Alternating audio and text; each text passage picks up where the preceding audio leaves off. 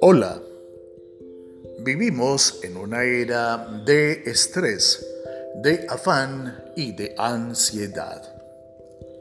Bienvenido, yo soy Carlos Ardila y hoy te invito a considerar lo que la palabra de Dios nos enseña en relación a este tema.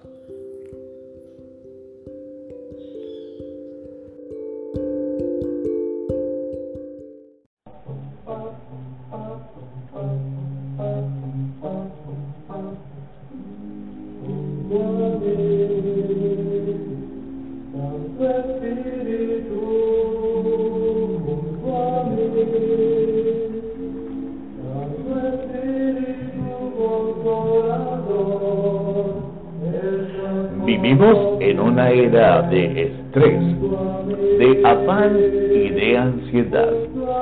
Es así que algunos individuos se hallan inmersos en un sinnúmero de inquietudes y sobresaltos cotidianos a causa de las más variadas situaciones y circunstancias personales, familiares, sociales, laborales y financieras, entre otras tantas más. Definida la preocupación como la ocupación mental anticipada al suceso de un algo, nos ofrece dos diferentes ángulos, el positivo y el negativo. En este orden, la preocupación legítima y justificada nos hará tomar todos los recaudos para prevenirnos de algún riesgo o mal inminente. Nos ayudará a forjarnos un mejor futuro mediante el trabajo y el ahorro previos. Nos hará mostrar un interés personal en el bienestar de alguien.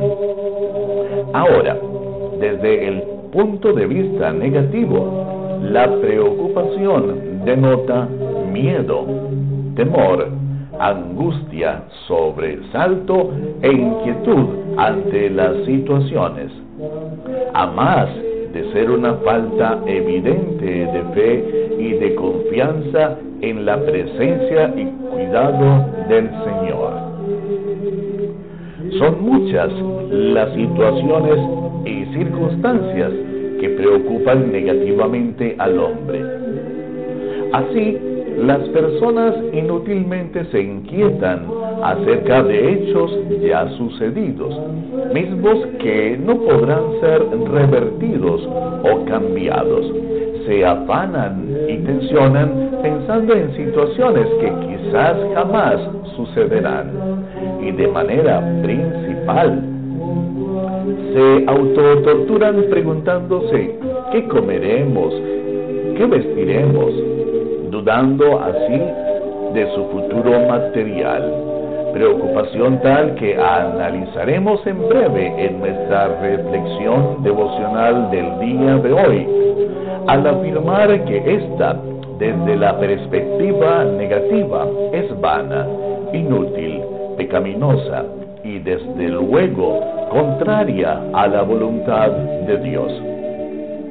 Veamos entonces qué es lo que respecto a la preocupación ha dicho el Señor. Por lo tanto, yo les digo, no se preocupen por lo que han de comer o beber para vivir, ni por la ropa que necesitan para el cuerpo no vale la vida más que la comida y el cuerpo más que la ropa. Miren las aves que vuelan por el aire, no siembran, ni cosechan, ni guardan la cosecha en graneros. Sin embargo, el Padre de ustedes que está en el cielo les da de comer, y ustedes valen más que las aves. En todo caso, por mucho que uno se preocupe, ¿cómo podrá prolongar su vida? Ni siquiera por una hora. ¿Y por qué se preocupan ustedes por la ropa? Fíjense cómo crecen los lirios del campo. No trabajan ni hilan. Sin embargo, les digo que ni siquiera el rey Salomón, con todo su lujo, se vestía como uno de ellos. Pues si Dios viste así a la hierba que hoy está en el campo y mañana se quema en el horno, con mayor razón los vestirá a ustedes, gente falta de fe. Así que no se preocupen preguntándose qué vamos a comer o qué vamos a beber o con qué hemos de vestirnos. Todas estas cosas son las que preocupan a los paganos, pero ustedes tienen un Padre Celestial que ya sabe que las necesitan. Por lo tanto, pongan toda su atención en el reino de los cielos y en hacer lo que es justo ante Dios, y recibirán también todas estas cosas. No se preocupen por el día de mañana, porque mañana habrá tiempo para preocuparse. Cada día tiene bastante con sus propios problemas. Evangelio según Mateo, capítulo 6, versículos del 25 al 34. En primer término, hemos de observar que la preocupación ha sido prohibida por el Señor al decir, no se afanen, a más de señalar que esta es masoquista y absurda en el pensar que Dios no cuidaría de nosotros. Vana e inútil frente a las situaciones invariables, infiel, pagana y carente de fe, como los incrédulos concentráramos nuestra atención exclusivamente en lo material que el Rey nos ha prometido desde antes, si primero le buscamos a Él y a su justicia.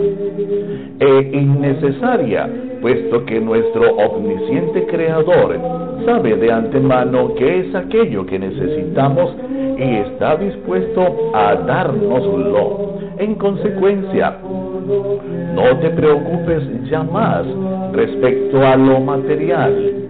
Haz lo que debas hacer. Espera y confía en el Señor, pues Él siempre cuidará de ti. Siempre, siempre lo hará, en tanto que tú le seas fiel.